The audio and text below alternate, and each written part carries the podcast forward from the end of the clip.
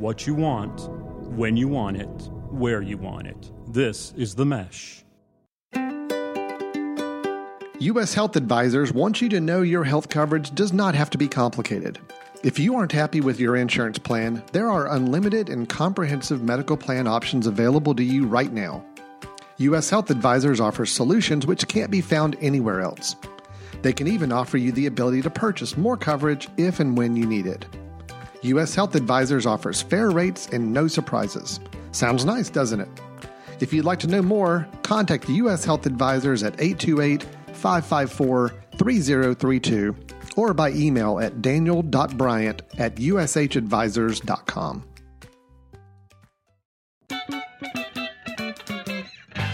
Foot Candle Films Film news and reviews from two guys who really like movies. This episode is brought to you by the Foot Candle Film Society. For a schedule of upcoming screenings and membership information, visit the Society's website at www.footcandle.org. Hello and welcome to Foot Candle Films here on the Mesh.tv. My name is Alan Jackson. I am a co director, co founder of the Foot Candle Film Society and the Foot Candle Film Festival. With me across the table is the other co in that equation, Chris Fry. How are you doing, Chris? I'm doing good. Good, Doing good. good. Have some interesting films to talk about today. We do, we do. So we, uh, you know, we just kind of have come down off of our annual film festival high.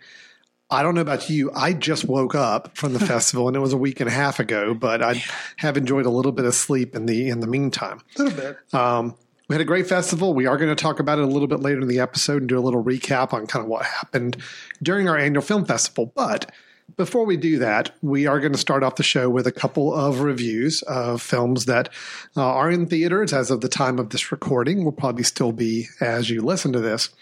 We'll be reviewing the latest film from director James Gray, starring Brad Pitt. Ad Astra, and then following it up with a little film that I don't think anybody's really heard of or seen, hasn't gotten any buzz or discussion online that I'm aware of, Chris. Which is shocking because it's like a comic book type. It is, movie. but it's a film called Joker, and it's directed uh, uh, by Mr. Phillips and it's starring Mr. Joaquin Phoenix. Um, I, of course, I joke that is a very uh, touchstone film right now, uh, sparking a lot of discussion, some degree of controversy, and a lot of differing opinions. And Chris and I are just going to add fuel to the fire and just add our opinions into the mix as well. I'm sure our take is the one that you've been waiting for. Yeah, yeah, exactly. So everybody else has gotten theirs out of the way. They're kind of clearing the ground for us, and Yes. now we get to jump in and set the record straight on how you should see this film. so we do have those two reviews to discuss: Ad Astra and the film Joker. Then we'll be moving on into our news section where we're going to be, as I said, talking about the film festival we just had and uh, talking through the winners and the different categories that we had and some of our experiences from that weekend. Then we will finish up the show with our recommendation of the episode. That's where Chris and I both give one film as a recommendation we think is worth checking out, uh, something you could preferably find online, uh, whether it's a new film or just something we want to bring back to the forefront. Uh, something either way we think is worth you checking out. So that is going to be our show. Chris, I'm ready to go if you are. Let's lift off. Oh, very nice. Did you plan that? I did not. Oh, that was really good. All right, let's go right into our first review, which is the latest Brad Pitt science fiction directed by James Gray. It is Ad Astra. I do what I do because of my dad. He gave his life for the pursuit of knowledge. Because up there is where our story's going to be told.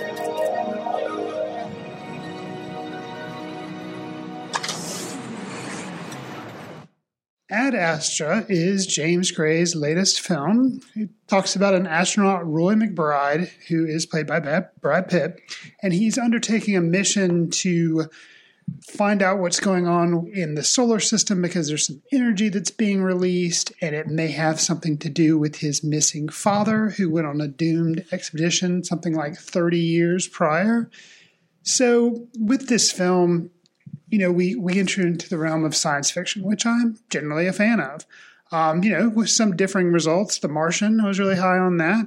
Um, Interstellar, not as high on, but still thought it had some interesting concepts. And then we have something that's not science fiction, but deals obviously with space. First Man, that came out with Damien Oh, right. Chazelle d- directing and Ryan Gosling playing Neil Armstrong. But you have, you know, so space genre. I like it in general. I dig it. Um, so, Alan, what are your feelings as far as Ad Astra, and what does it veer toward? towards more true science fiction like Interstellar, or is it more along the lines of something with space exploration and the importance of space discovery with like First Man, even though that was a biopic? Where do you feel like this film falls as far as what it's to, trying to explore and or accomplish? Um, you know, the thing with this film is I feel like it's trying to do its own thing, which, you know, for for better or for worse, uh, uh, it, it works for me, but it is feel like it's kind of going on its own path.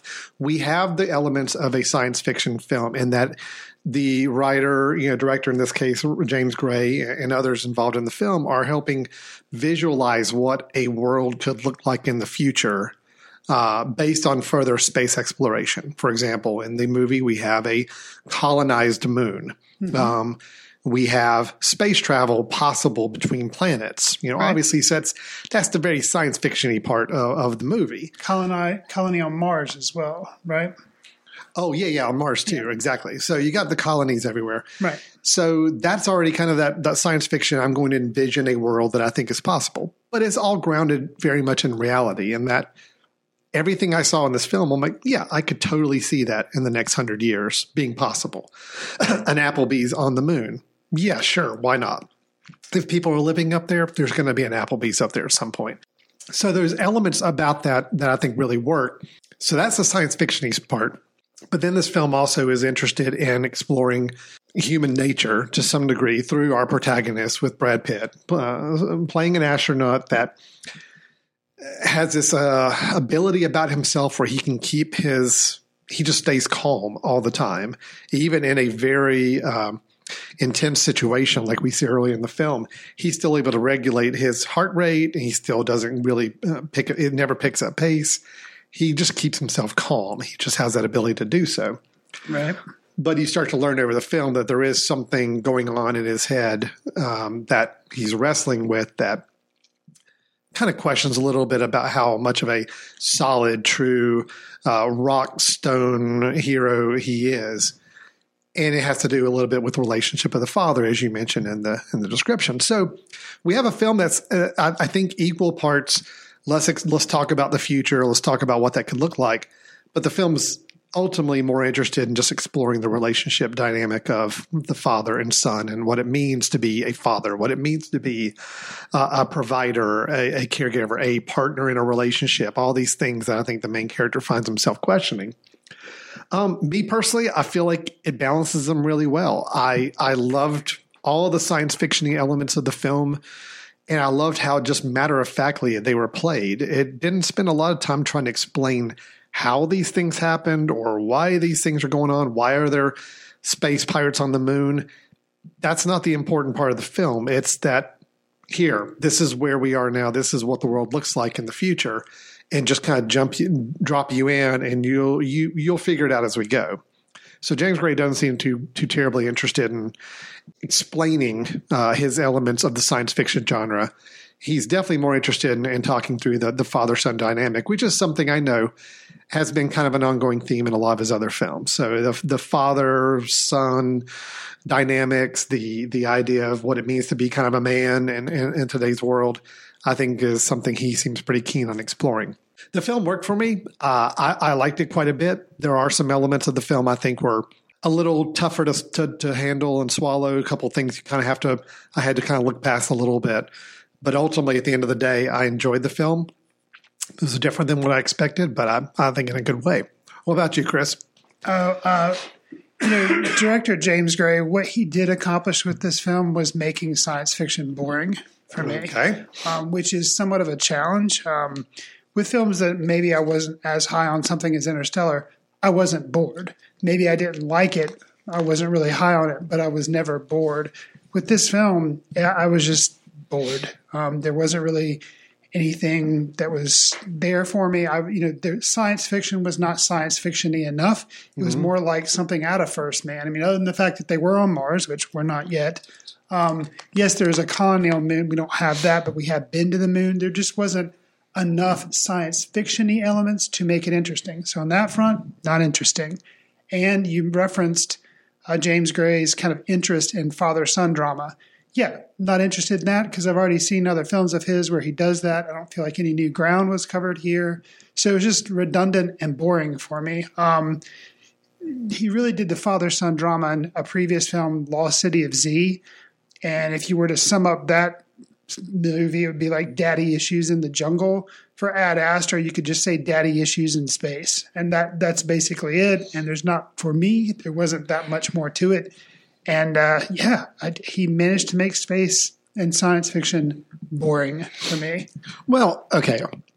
I see your boring comment, but you know, you, you say it wasn't science fictiony enough, but I, I, think that's probably part of what I appreciated about the film is that they didn't feel the need to make it more science fictiony than it needed to be. It was very matter of factly. It was a, yep, we've colonized the moon and it looks pretty much like a shopping mall on the moon. Nothing too much more extravagant than that. Oh, we have to drive to another location. Okay, here's the little moon buggies, which you've seen. We all know what these moon buggies look like. And we're going to drive across the surface of the moon, which, yes, we know what that looks like. There's nothing really shocking there. I I like the fact that I felt it was a very grounded, realistic view of the future, added with a drama that could be taking place at any time period. It doesn't have to be in space, doesn't have to be on Earth. It just happens to be in this situation in the future, up in space. So you know, I get the I get where you're going. It is a slow paced film. Uh, it's it, it it's not really in a rush to do anything. No. Um, but the pace worked for me.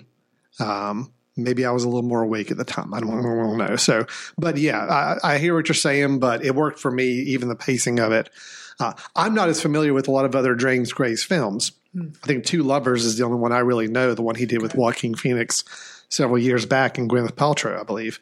Okay. Um, so I have not seen Lost City of Z. So okay. maybe hey, if I had seen that more recently, I would have seen a lot more similarities and felt like there was some repeating themes. But not having seen that other film, this was still a relatively new new experience for me watching the film. Well, and I think yeah, I haven't seen Two Lovers, but I've seen Lost City of Z and also The Immigrant. Um, and you know, there's he he's definitely a director that is not worried about pacing. He likes the meandering pace.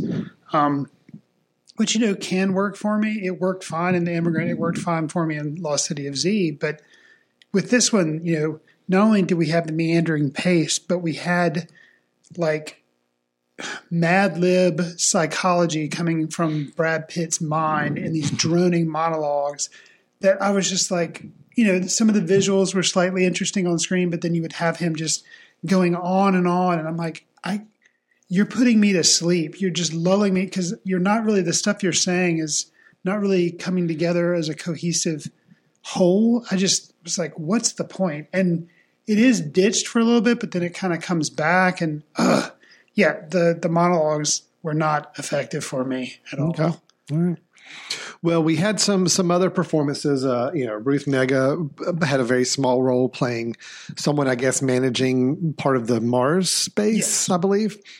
Uh, Tommy Lee Jones, as we already mentioned, playing the father that uh, does have a, a, small part in the film, but is looming throughout most of the film. Not really quite sure where, you know, without going into spoilers, knowing how he's going to appear or where and in what I state. You could spoil stuff about this movie, but I mean, I think, yeah, there's just no. I feel like you can. I, I, think there is. I think there's spoiler stuff. I think you know.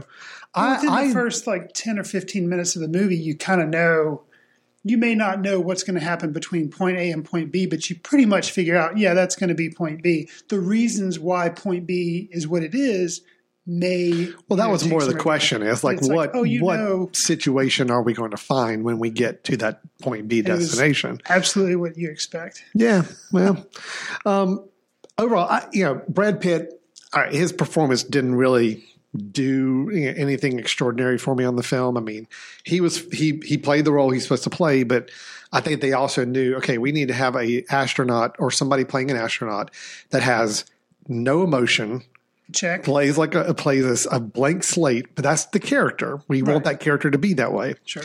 So in that case, Brad Pitt was a pretty good fit for that. So- And husbands want to go see science fiction, and wives will be like, "Yeah, I'll get to look at Brad Pitt for two hours. Okay, I'll go do that." So you know, I think they they picked the right lead actor, but again, uh, the, they intentionally, I think, made the character be one that you're never supposed to be really enamored with or interest intrigued by.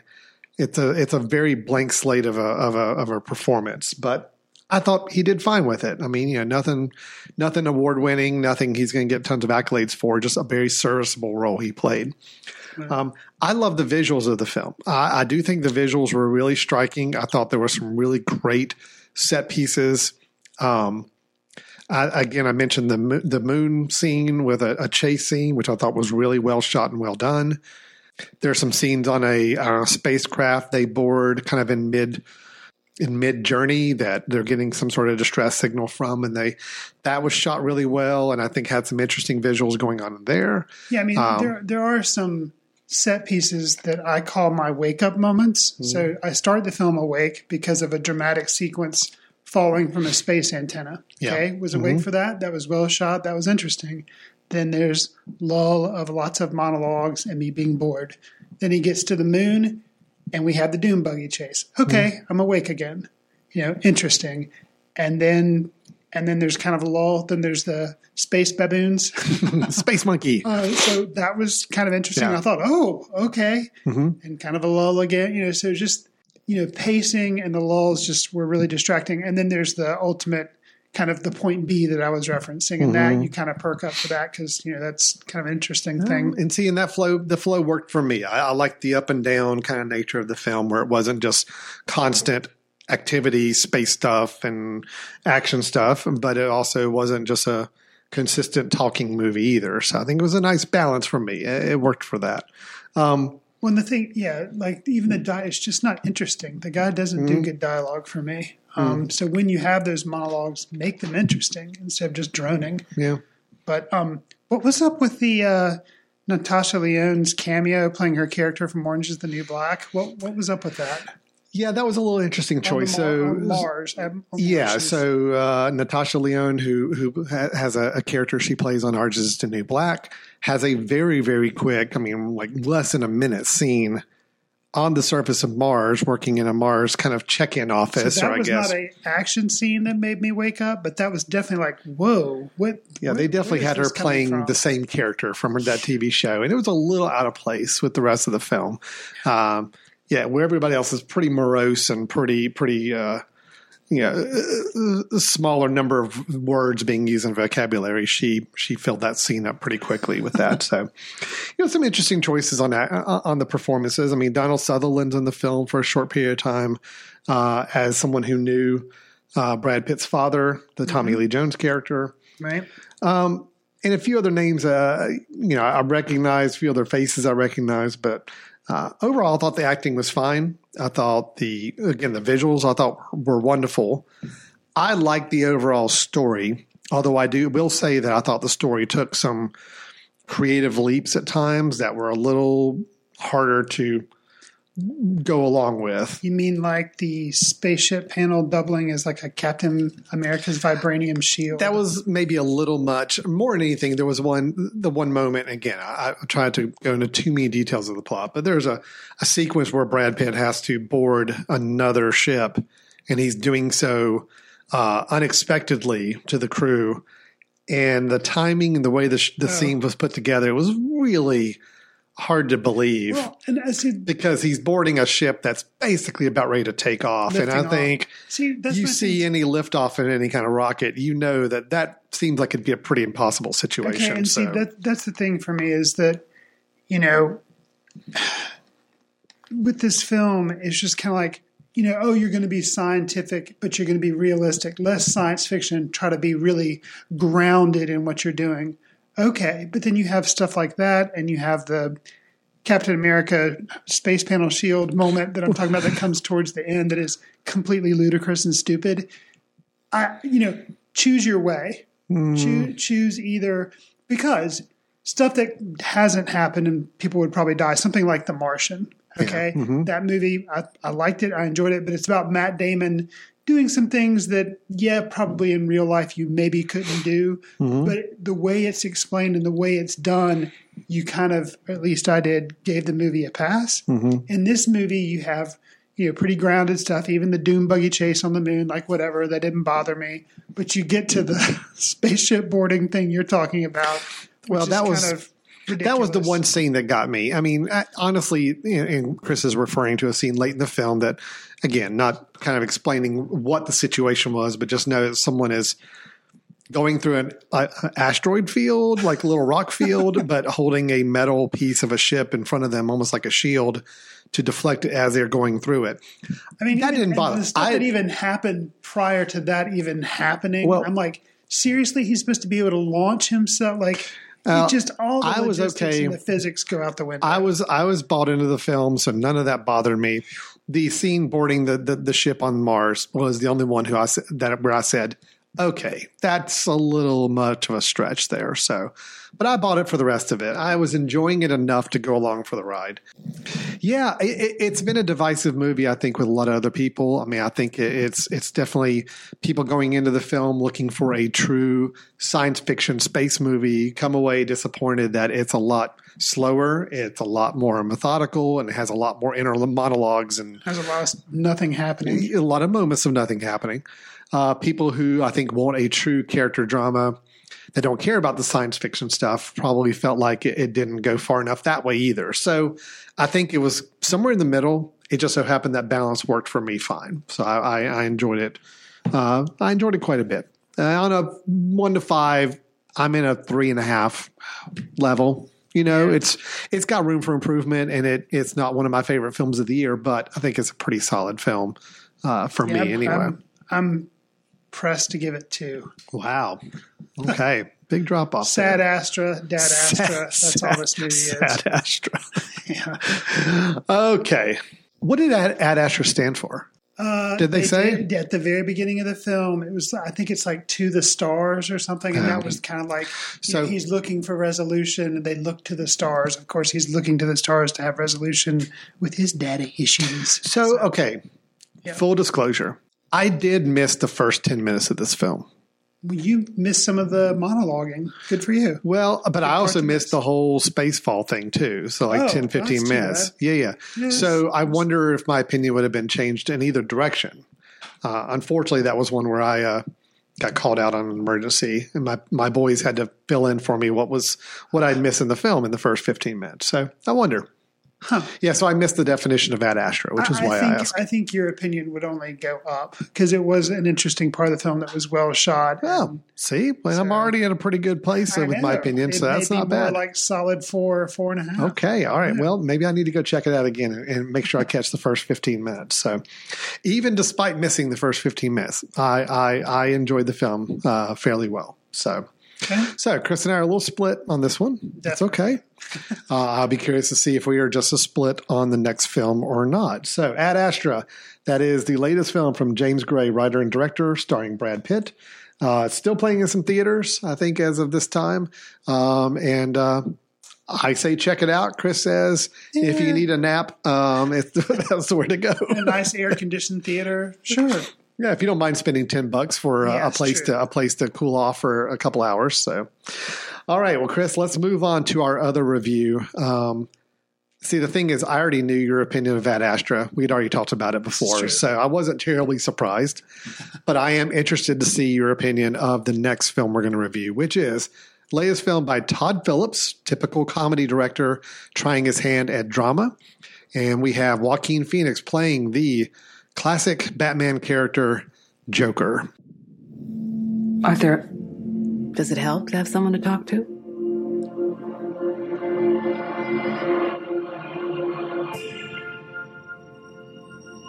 My mother always tells me to smile and put on a happy face. She told me I had a purpose to bring laughter and joy to the world. So, Chris, I tried to think about this the other day. Like, how many popular characters in in in, in our pop culture history mm-hmm. have been represented or portrayed by the most number of people? And you only have a few. There's really only a small handful of these characters. James Bond. I think we've had maybe five or six different people playing James Bond. Okay. Superman. And if you look at both film and TV, TV, we've had, you know, probably five, six, maybe even seven with some of the new TV shows that are out now Sure. uh, portraying that character. Batman, we have quite a few. You once you get past those, there there aren't that many. I mean, it's a small elite group of people that have had so many multiple representations of a character on different forms of media. The Joker in just the last few years has kind of now got up into that that level because you go all the way back to Cesar uh, Cesar Romero uh, doing on the old Batman TV show. Right. You've got Jack Nicholson in the 1989 Batman film.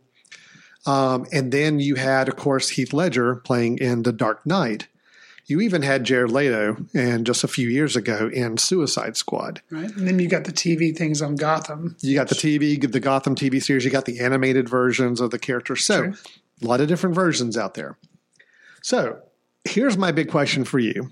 Todd Phillips, typically a comedy director known for The Hangover, uh, known for Old School and some other uh, comedies in that in that type of genre, has now gone and made this dramatic film. Martin Scorsese was attached to it to some degree early on.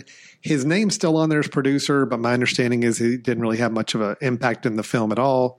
He was really helping them connect with a lot of other resources by having his name on there. But then Joaquin Phoenix, an actor you and I have talked about in many other films before. Yes. I think The Master was one where we we we talked a lot about his performance there. We've mentioned him in other projects as well. Right. You have this interesting combination, director, actor, and the source material. Knowing that there's been so many other portrayals of the Joker, does this film add anything to the Joker uh, presence in our, our pop culture world? Or do you actually feel like this presence of this movie actually takes away from this idea of a Joker that we have in our world?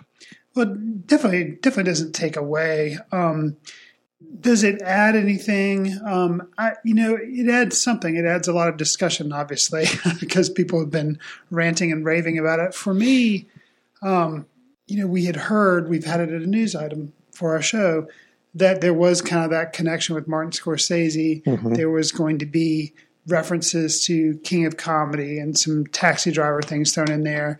And in the trailer, in one of the trailers they've had, you see Robert De Niro and you see kind of a curtain opening, and you're like, okay. Um, and you and I had mentioned that on the show. And we thought, okay, that's kind of an interesting because basically, you know, if you don't know, if you haven't seen this movie somehow, it's an origin, you know, air quotes, origin story of Joker. It's not like Right. they're doing anything with Batman or anything. It's just Joker and it's, you know, origin story type thing. And for me, I was kind of surprised that the homages were so, it was like basically riddled with homages. And that kind of hurt it for me, maybe a little bit, because instead of just being clever, it ended up to me, me be, being a little bit more of a crutch than being clever. Okay. Um, now, there's, there's not to say there aren't things about the film that I did appreciate and that I did like. This is a rare film, actually, that both of us have had the opportunity. The first time we saw it, we actually saw it together, and then we saw it separately um, a second time. And so my gut reaction the first time I saw it was kind of like, yeah, I just don't really know how I feel about this. It is, you know, it's dark. It is, you know, it's rated R. It's dark. There's a lot of violence. Um, there's a lot of, for lack of a better way to put it, mean spiritedness in a lot of things that happen in the film. Um, so that just kind of left me, you know, just really throws you off and puts you in a weird headspace the first time you see it. Second time I saw it, knowing what I was getting into, I was able to appreciate certain things a little more. Um, so, what, what's your general read on on Joker? So I came out of this film really having enjoyed it. Um, That seems like an odd word to say about this film. well, yeah, again, I, I say enjoy it from a true like craft, uh, technical art standpoint. You know, obviously it's not an enjoyable story, but when you take the combination of the performance, which you know, Joaquin Phoenix, I I think this performance was pretty amazing. I, um, I would say, you know, we've referenced the kind of the hubbub about the film. Mm-hmm. For me, Joaquin performances, Joaquin Phoenix's performance, that's the one thing that I feel like is pretty much unassailable. You know, if there's an undeniable strength of this movie, that's it. Yeah. You know, it's just And, and I will say his performance probably accounted for 70 or 80% of my enjoyment of the film. I, I mean, yeah. so I, do, I will say, if it wasn't for his performance and what he brought to the table with this, I don't know what this film would have been, and I don't know if I would have gotten anything out of it. Okay.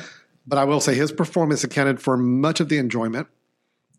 I felt like, surprisingly enough, I thought the direction was very strong, very confident. I liked the visual style of the film. Uh, I thought there were some interesting choices made when it came to uh, the, the direction and the the use of the camera and overall what what they chose to show or not show that I thought was really good. So again, I would not have uh, assumed that with a, a comedy director like a Todd Phillips, but I thought it was really good. The story was slight. You know, that's the one thing. If I had to say what would be the thing that probably just didn't work as much, uh, the story. uh, We can get into. Can we do spoilers at the end of this part? Sure. I kind of feel like we need to with Well, this I think one. that was my kind of thing about you know not getting in spoiler territory, but yeah, I feel like the story was slight, and that was my problem because it, the story was slight, and then on top of that, what story it did have, it was relying heavy on I don't want to say ripping off King of Comedy and Taxi Yeah. Driver, and maybe a little dash of Fight Club.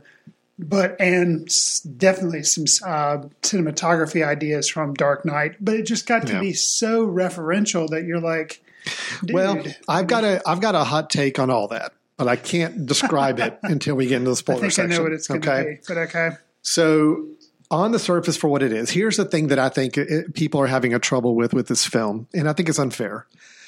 I think there's still, even though nobody wants to uh, uh, uh, state it, you know, with other reviewers or people talking about this film, everybody's comparing it to Heath Ledger.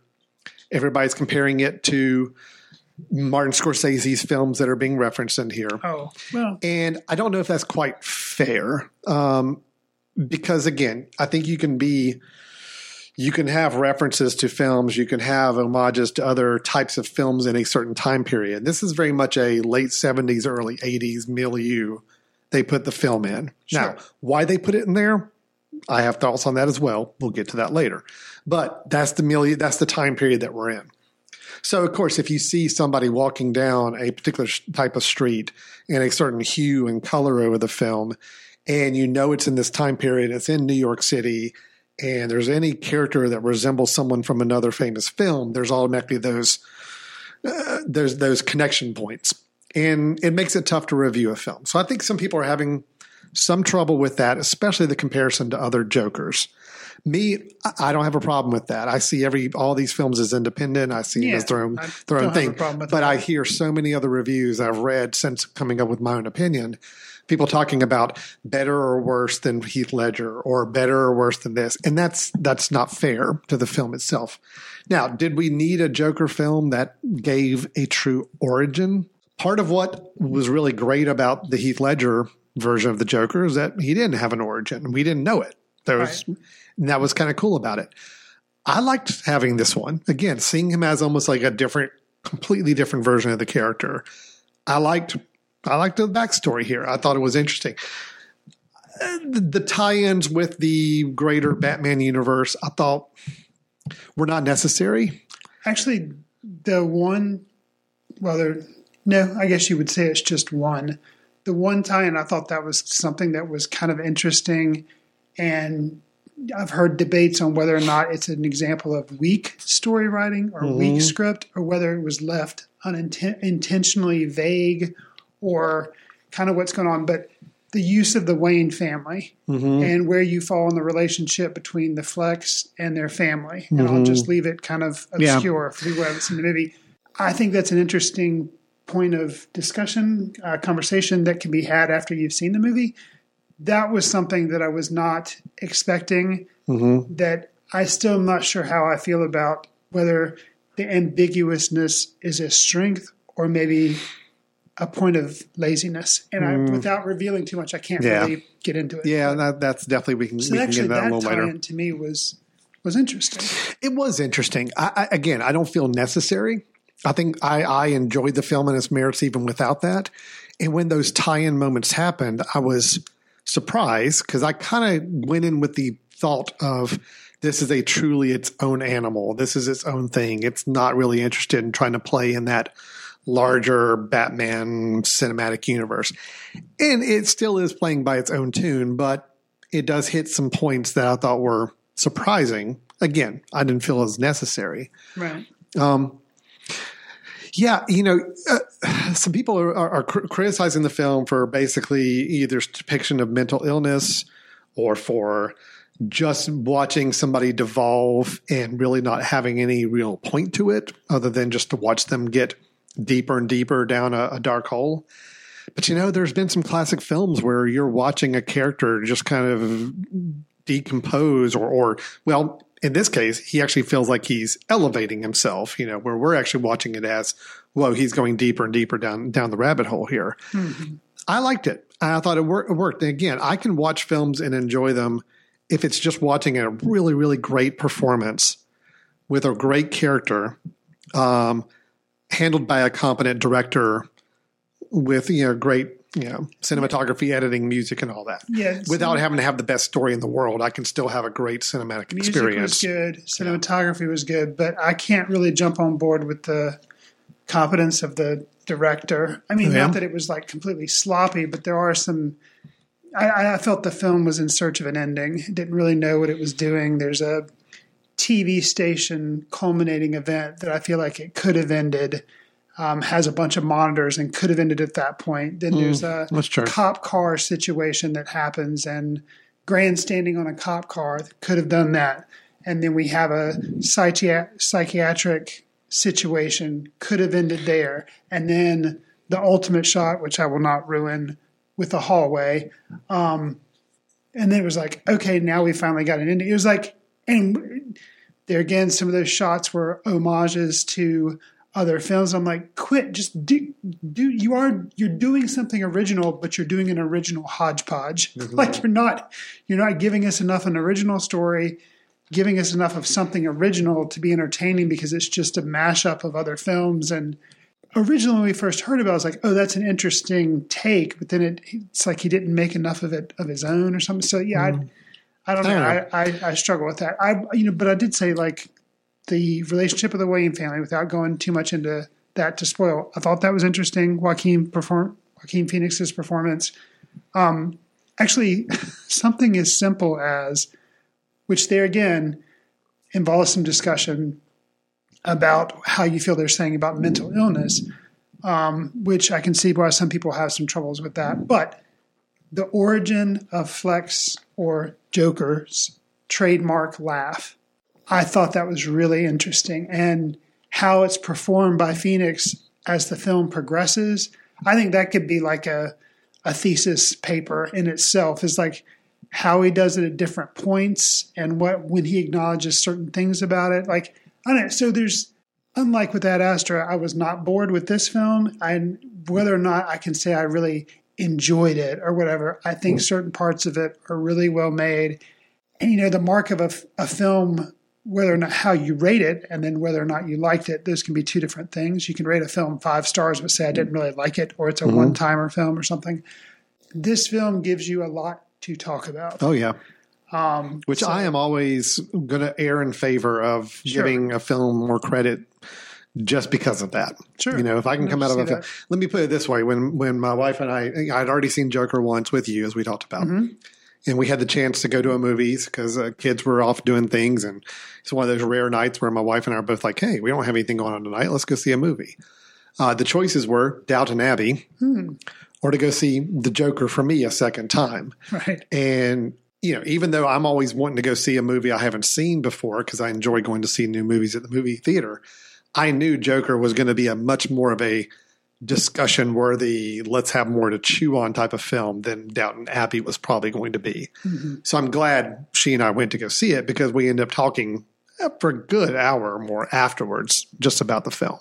So whether that was intentional or whether they, I, I, I don't think it was sloppy writing. Again, I've got my theories. Right. We'll talk about in a moment. Sure. I don't think it was sloppy writing, um, like lazy, just trying to make it, it. was ambiguous on purpose, or do you not think it's ambiguous? um, I think it's ambiguous on purpose, Okay. but with a general nod to where they're going, where their thought process was with it. Okay. Yeah, I think it's meant to be ambiguous, but yet I think they had an idea of what they were trying to do with it. Maybe it wasn't done perf- perfectly, but so it wasn't executed in a. maybe not as as cleanly as it could have been. But I still have my thoughts. We'll get to in just a little bit with that. Okay. Anything else with the film you want to kind of call out? Anything you thought was interesting or worth discussing with it? I mean, Robert De Niro's performance. Anything with that? there again, kind of distracting. Mm-hmm. Um, I realize, but he's he's basically paying homage to King of Comedy, a film that he was actually in, but he's playing a different character. Um, maybe a little bit more distracting than anything else, but that could be a me hang up. If I didn't have that knowledge of that film, maybe it wouldn't be distracting. But Yeah. and it's not like he did a bad job acting. Right. It was just distracting for me. Um, Zazie Beetz, you know, making the jump from the Marvel universe, and she has an awesome name Yes. playing kind of the love interest for uh, Arthur Fleck. I thought she was great. What Mm-hmm. little she was in it, but uh, she was in it. So um, yeah, I mean, you know, I guess that's my general comments overall. Now, I, I again, I really, really appreciated this film, and I, uh, you know, you and I are both fans of the Batman universe and characters and all. So, of course, we were we had a lot of enthusiasm going into this film. Um, I tried to go in with as low expectations as possible, That's Um, a good place to start. and I think that's probably why I come out pretty high on it. You know, as opposed to going in with a lot of the buzz that was already happening online.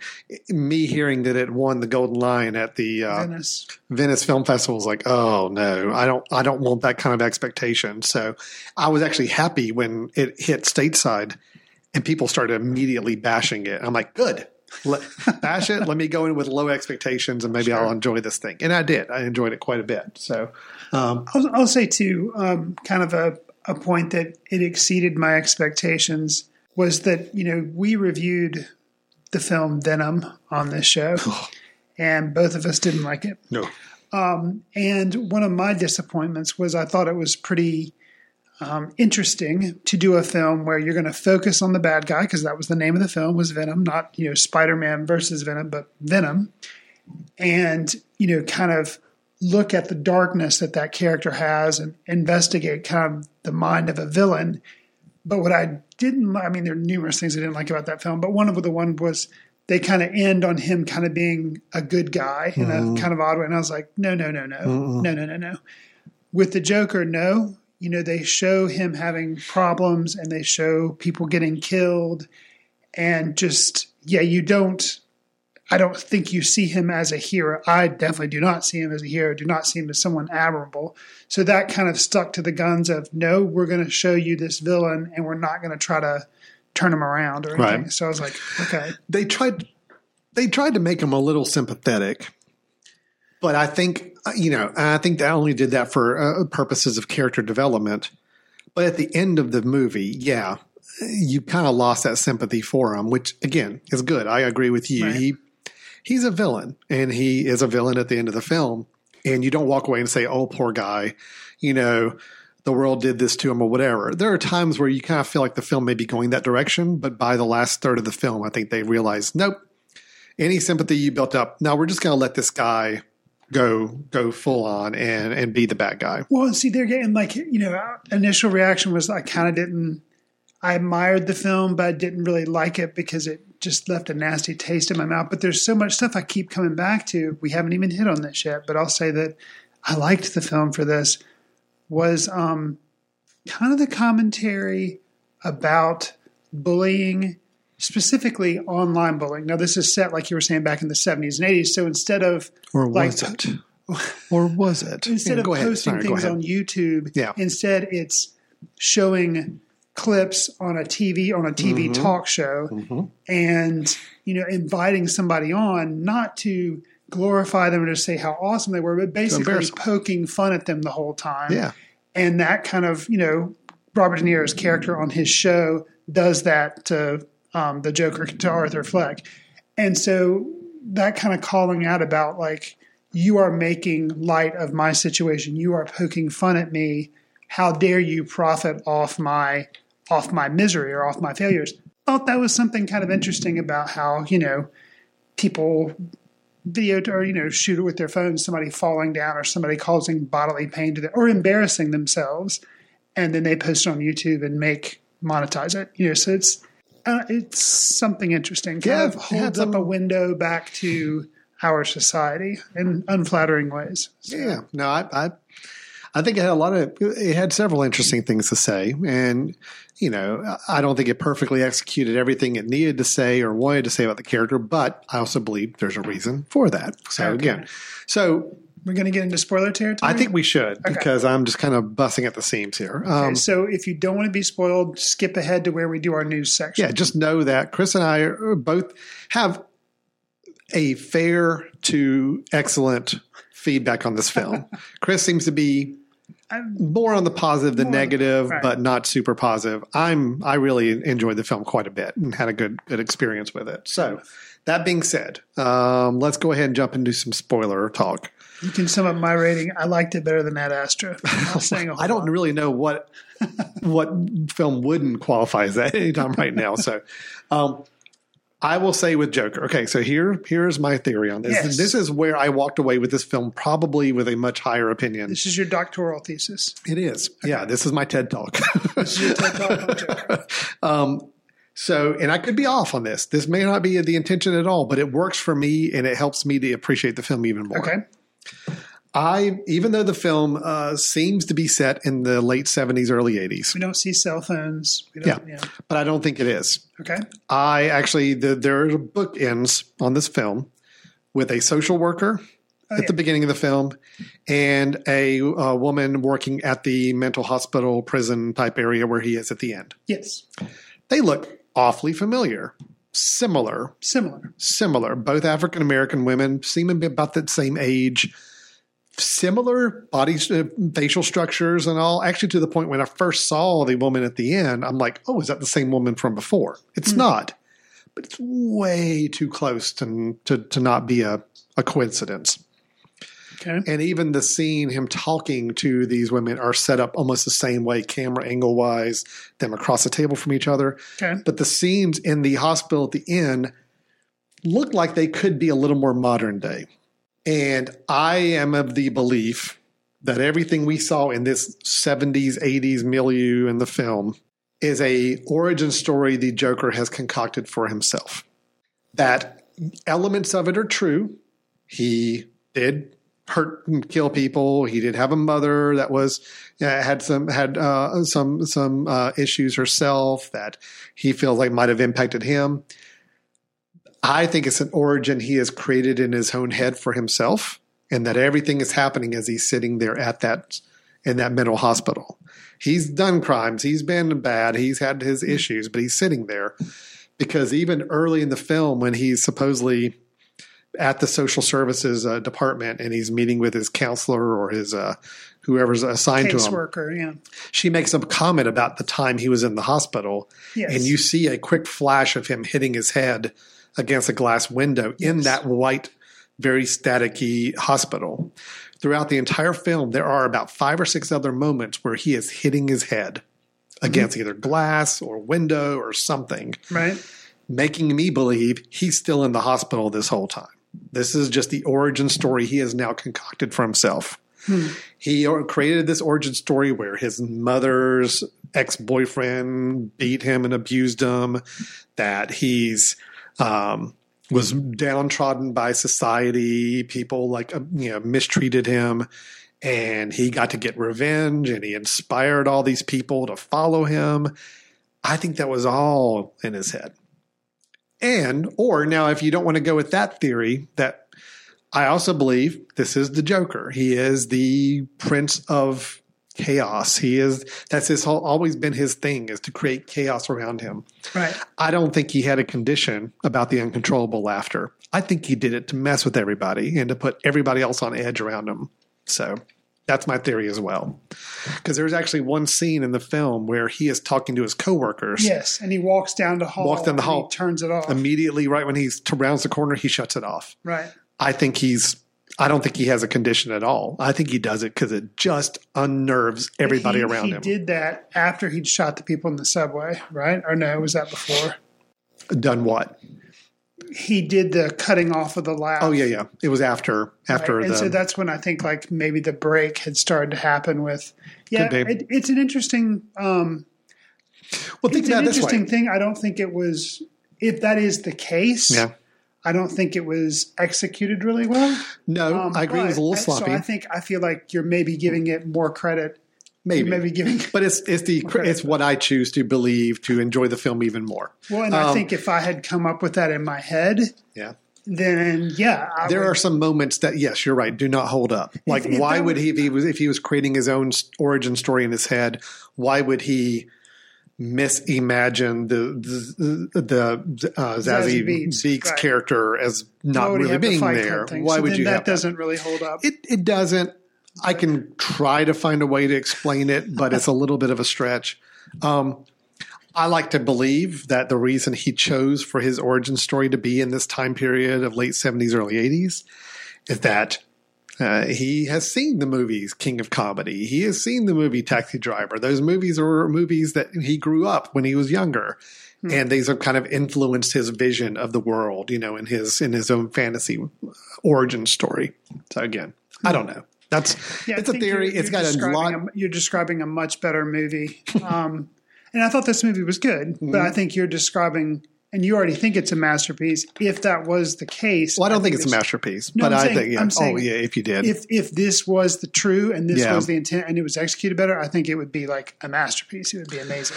Yeah, I, it, it gives enough moments to make you question what's real and what's not, which I like. I like a lot. Mm-hmm. And again, knowing that the Joker is, you know, that's the whole. That was the whole premise with the Heath Ledger character of the Joker, is that he's telling these lies about his origin, about how he how he grew up, and he's telling different stories to different people because it's all about chaos, confusion, pranking Right. you know, getting people on edge. And that's what makes me think the laughing condition was totally something he had control over. Just he knew what kind of odd situation it puts people in, an uncomfortable situation when he does it, you know? Well, and it shows him realizing that Zazie Beetz was not with him on several occasions, kind of Mm-hmm. like a Fight Club type thing. Um, I wondered if some of the other stuff was kind of imaginary. Like I was alluding to the Wayne family, so that since we're in spoiler territory, it's his mom basically spells out that she's been writing all these letters because she used to work for the Wayne family and she wants money from him because like you know they're basically living in a really bad apartment in Sure. a really bad part of town they don't have a lot of money for food She feels like Thomas Wayne would give money Help. if he knew what kind of bad situation they were in. and then it's further revealed that she says that uh, basically mr wayne is arthur's father yeah.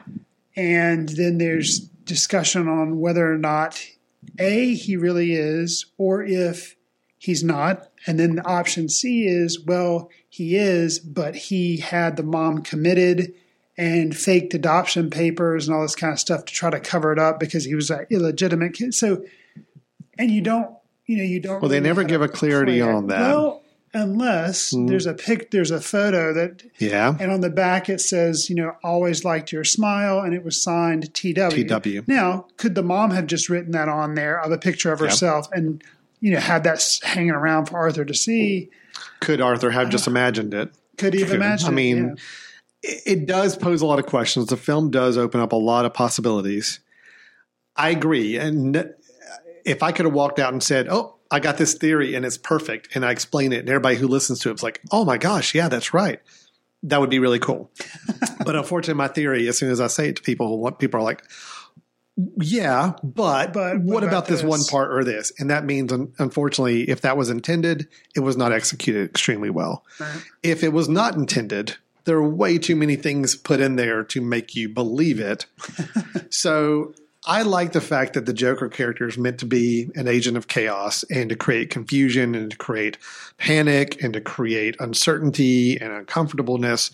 And I think the film does that. And It definitely succeeds in uncomfortableness. yeah. So whether or not it was as clever as I'm getting it credit, I don't know, but I I, I enjoy it with that that viewpoint that I, I put forth. So okay, I'm done.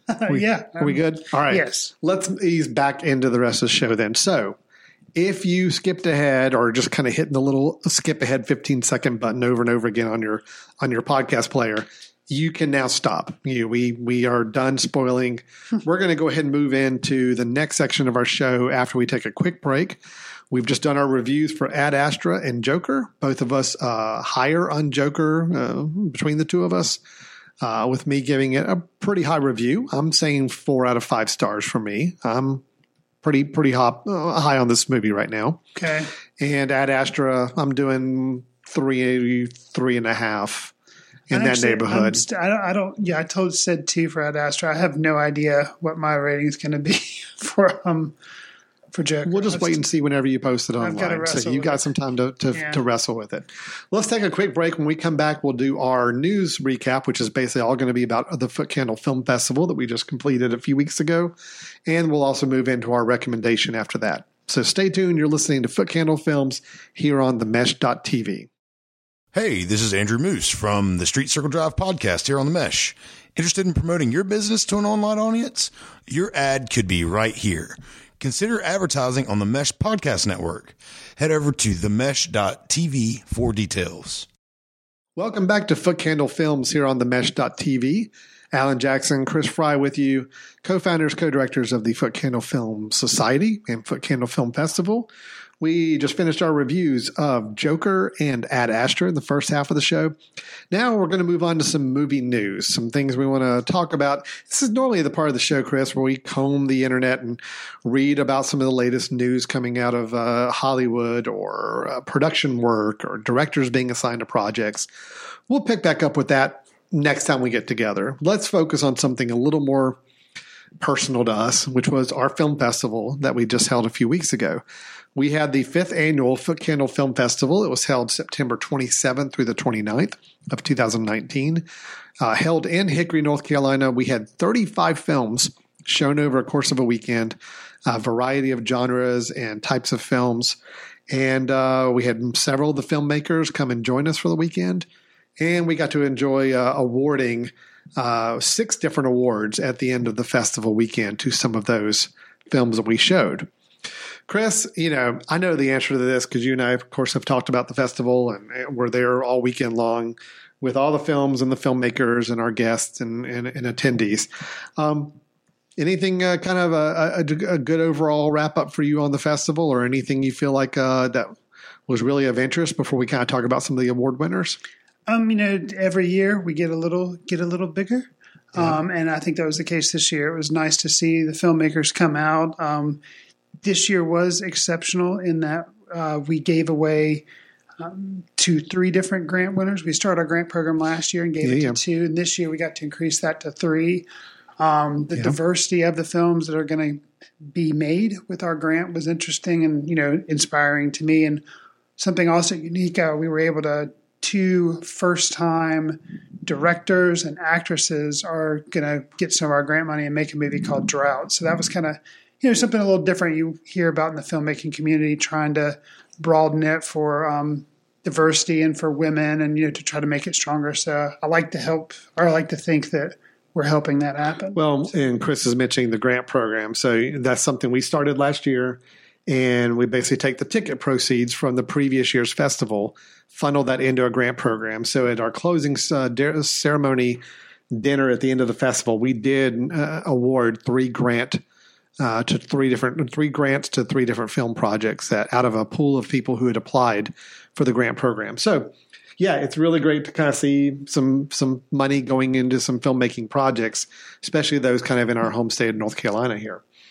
Uh, with the festival weekend, so we had uh, both narrative feature length films. We had five of them in contention. We had five documentary feature length films, and then we had uh, uh, probably about twenty four different short films throughout the weekend that we played as well. So of course, we gave our our awards We did. to them. We had four awards that were judged awards, meaning this was a panel of judges that we uh, requested and asked to be a part of our judging process. They got to review the films in advance of the festival, and we had four awards named by judges. And then we had two awards that were determined by the audience, audience voting that was happening on every film throughout the entire weekend. Chris, you and I got to do some number crunching, tabulating throughout the weekend, and uh, getting some assistance on that, and we're able to end up with our two audience favorite uh, ratings uh, for the awards with that. So, Chris, you want to kind of read through and talk through some of the awards that were given out at the festival this year? Sure. So um, we did have five different documentaries that played the festival, and the one that was chosen as the winner of our documentary feature documentary category was Kifaru. And this was a film that follows the lives of two young men that were uh, recruits in Kenya to do a conservancy project taking care of rhinos. And it follows, you know, them trying to take care of the rhinos of one of the last northern white rhinos in existence.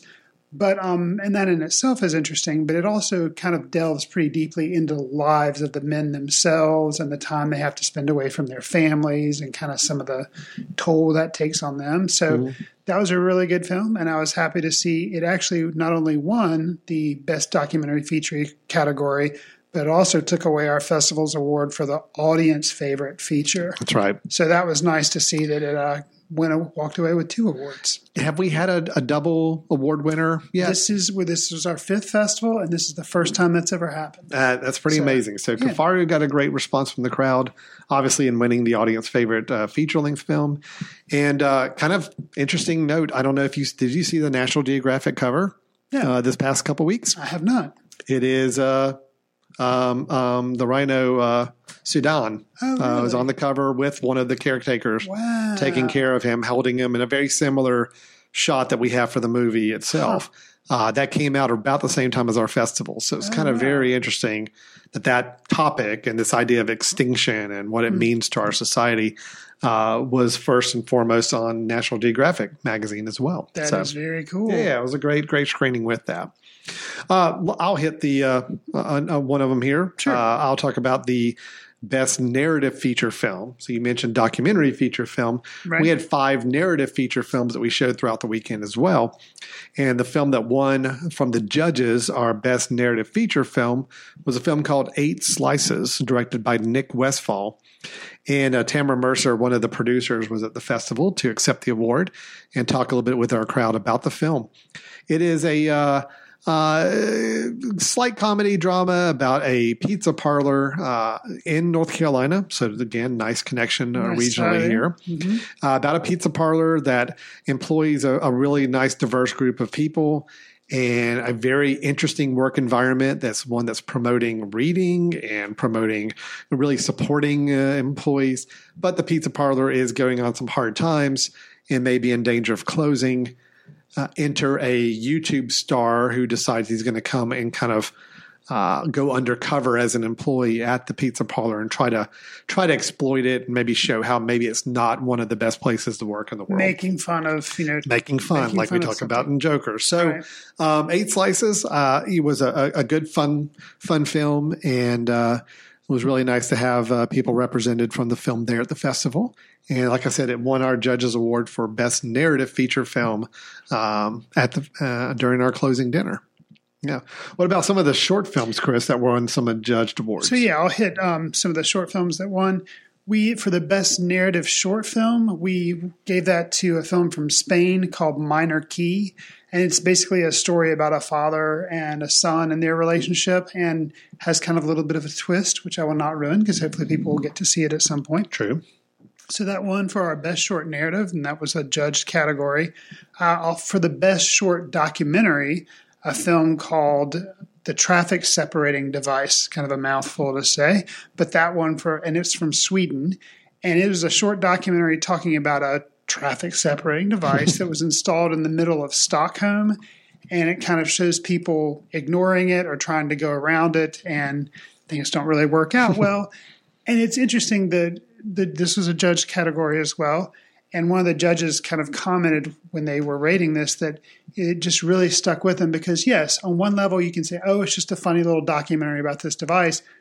But it also kind of reveals a lot about stubbornness of humanity and Yep. thinking they know the best way to do things and being belligerent and not wanting to do something. It was kind of revealing on that level. So um, Yeah. I'm glad it won because it, it's it's pretty uh, pretty clever. So that It- again it's a very unique short documentary film, and yeah, it was actually really entertaining. I think people really uh, enjoyed watching it because, again, like you said, it's an exploration of human nature. yes. You inc- incorporate a change, something people don't want or expect, into uh, a society, especially a busy downtown society, and watching everybody's response reaction to it. And then you learn a little bit about the people that are impacted by it as they're either waiting for help or, or trying to fix their problems.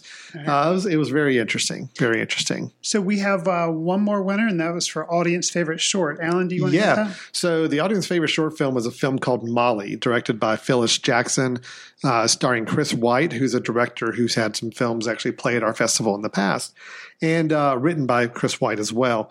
A short film about a uh, gentleman who is looking to buy drugs for the very first time from someone he knows is a drug dealer in a certain apartment complex, and just the dialogue they have during that that process that uh, trying to have a transaction, but you get a little deeper into conversation between the two of them, and with an interesting little fun twist as well in the film. So yeah, the crowd really responded to this. We showed it during our late night night gallery short films on the opening night Friday evening, and uh, it won audience favorite short film with the highest score from the uh, everybody that saw it. So uh, it was nice that they're. I think Phyllis is located out in Georgia, so they make a lot of films in the Georgia and South Carolina kind of area.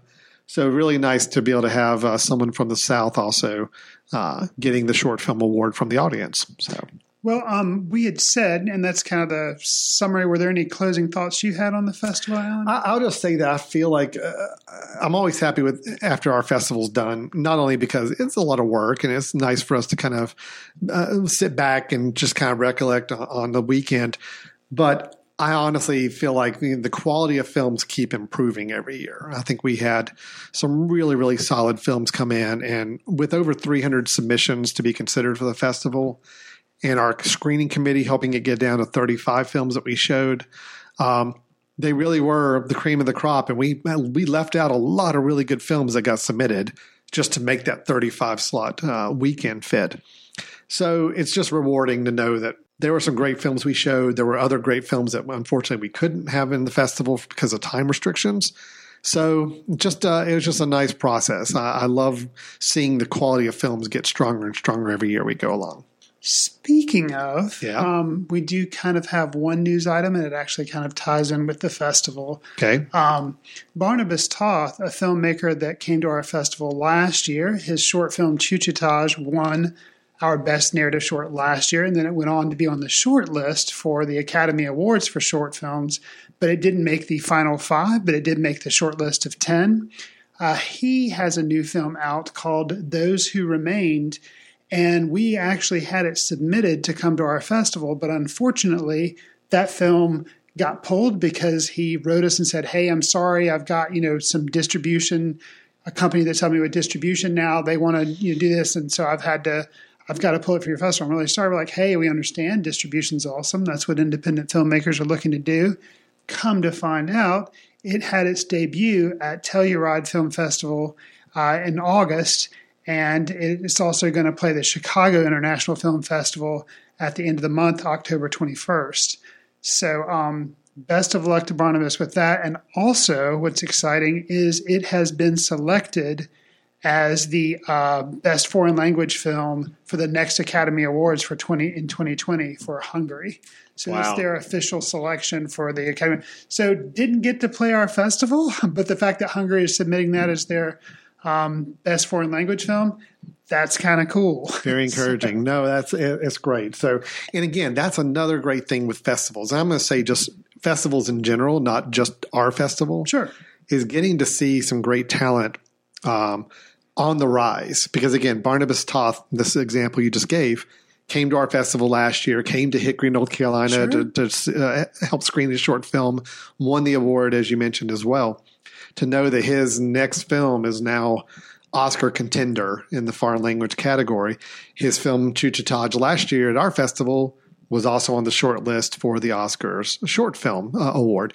So to to see great filmmakers, to see great films that are just hopefully on the upswing and just going to get stronger and stronger as they move along is always uh, rewarding for any festival environment. So I, I really do encourage people if you've never been to a film festival, hey, we'd love for you to come to ours, but even if you go to any other festival, I think that's really where you can see some emerging talent and see some great, great works of art that you may not have a chance to see otherwise. So, Absolutely. yeah, it's great. Well, that is the Foot Candle Film Festival for 2019. It is in, on the books, done, and we've already started the process for submissions uh, for 2020. I, we made the preparations. You can start submitting your film November 1st. Okay, November 1st. So if you're listening to this and you've got a film that is uh, uh, eligible for festival screenings in the coming year and you want to have it considered, November 1 is when it opens up. It runs until what?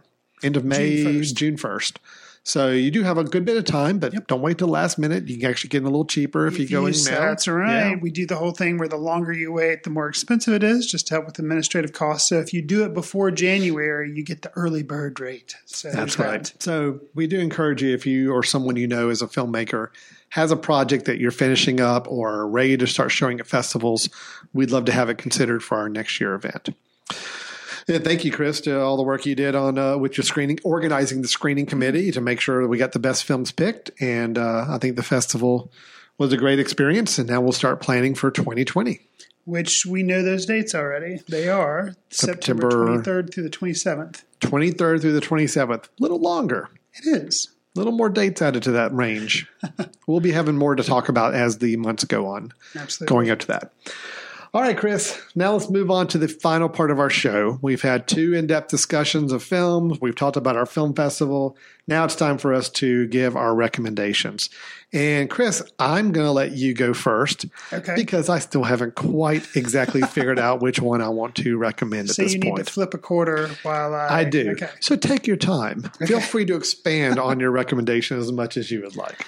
What do you have to recommend for us this month? I'm going to recommend this film, and you might think I'm recommending it solely off the title, which is partially true. Uh, I am recommending The Man Who Killed Hitler and then The Bigfoot. and then the Bigfoot. And then The Bigfoot. Bigfoot. okay. Yep, that's the name of the film. Huh. So the title, yes, caught my eye and I watched it. Also, the poster helped because on the poster is the main character, who is the man, and he is played by Sam Elliott, who I like him a lot. You know, I first came to know him as the guy who sits at the bar and talks to the dude Yeah. in The Big Lebowski. And, you know, Sam Elliott just has the voice. You know, you hear his voice, you're like, oh, that's going to be Sam Elliott. He was most recently, I think, in uh, Stars Born, where he played Bradley Cooper's older brother. right, he did. But yeah, just this is just an odd movie, and it is exactly about a guy who killed Hitler, and so he's an American war veteran, and he's kind of fallen out from society and kind of keeps to himself. But he is recruited back to go kill Bigfoot. so, um, and it is not. By the way, it may sound like it's a comedy. It is not a comedy. It's a drama. It's an adventure, and obviously a little bit of sci-fi there with the fact that um, there's a Bigfoot.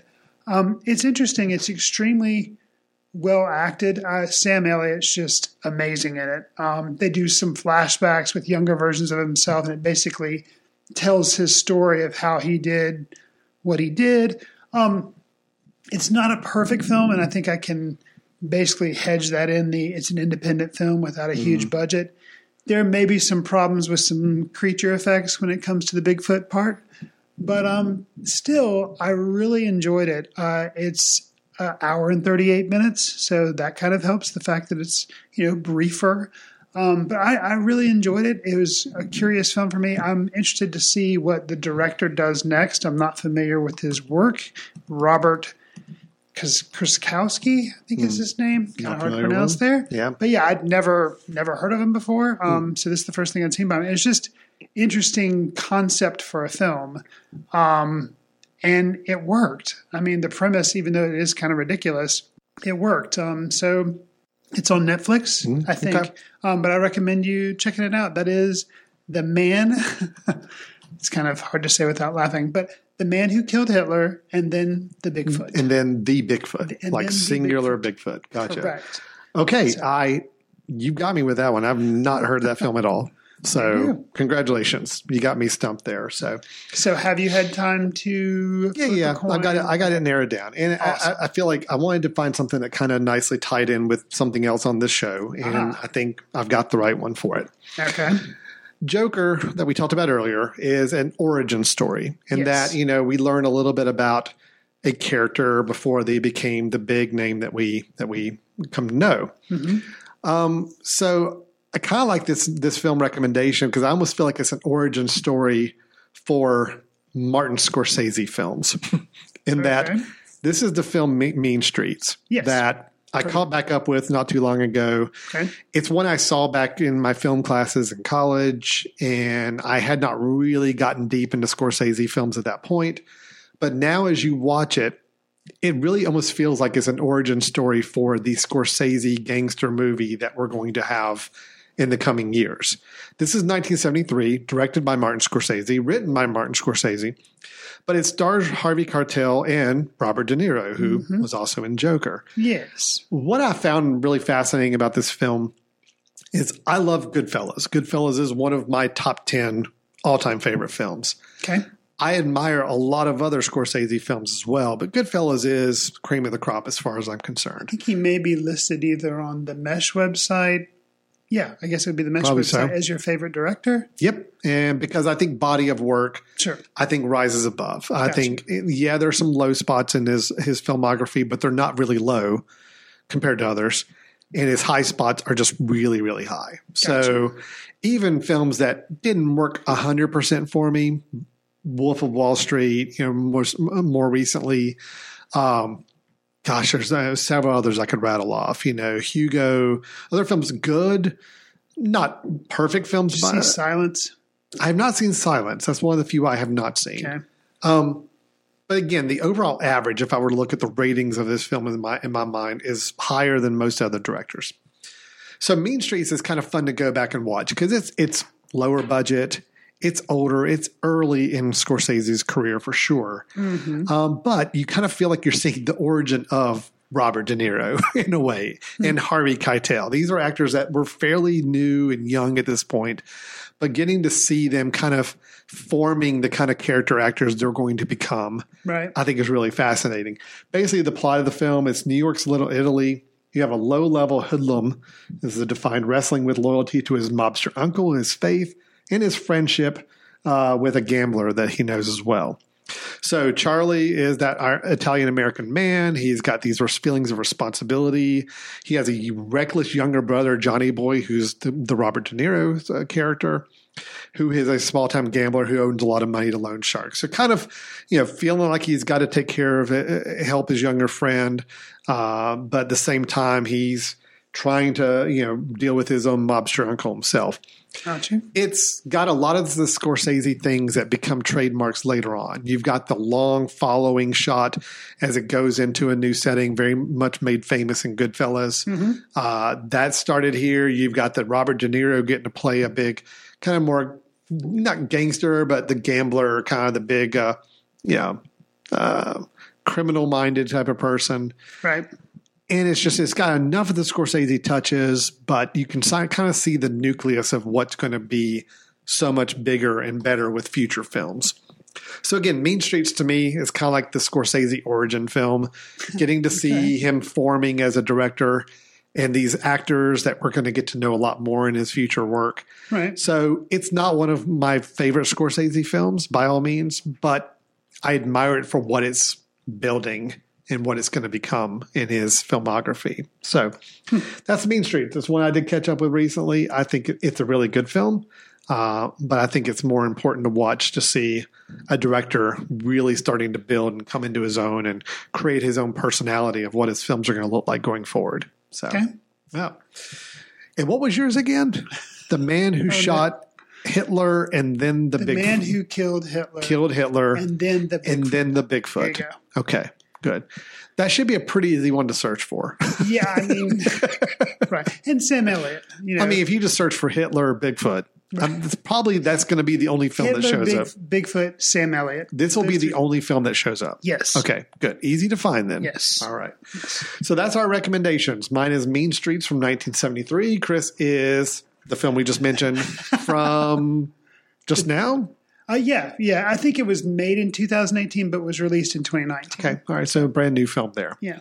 Trying to keep it mixed up here on our recommendations. There and that's, uh, I think we did that. So, all right. So, Chris, that is the end of our show. Uh, I am saying go out and see Joker, go out and see Ad Astra. Uh, Chris is telling you not to see Ad Astra unless you want to sleep.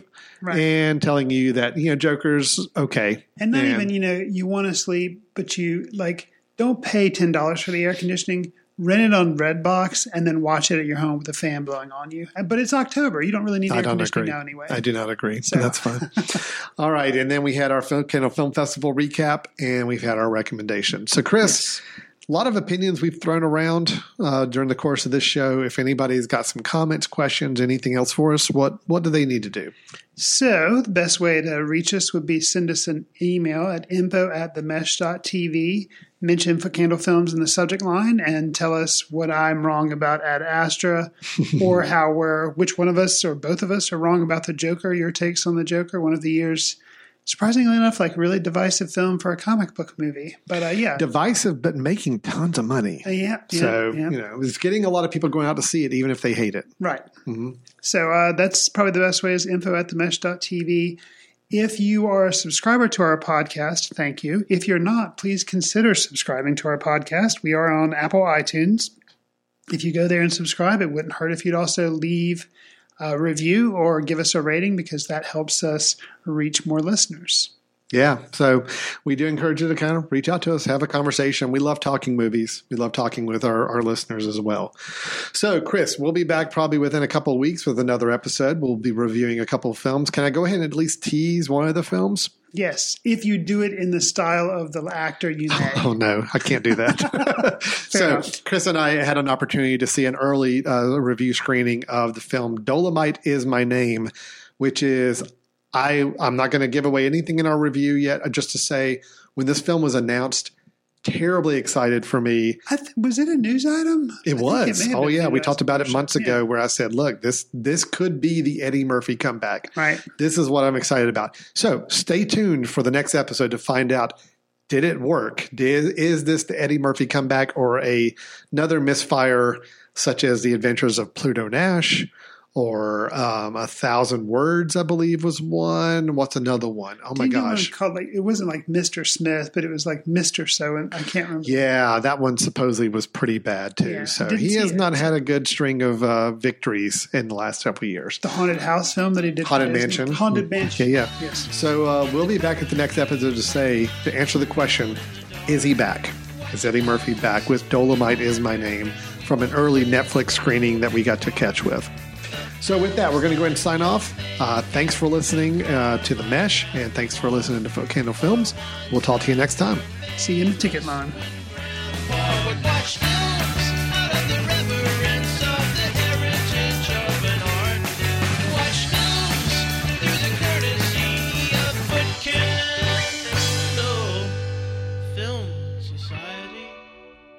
Special thanks to Carpal Tuller for the show theme music.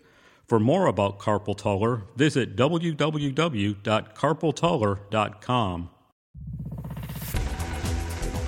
You've been listening to The Mesh, an online media network of shows and programs ranging from business to arts, sports to entertainment, music to community.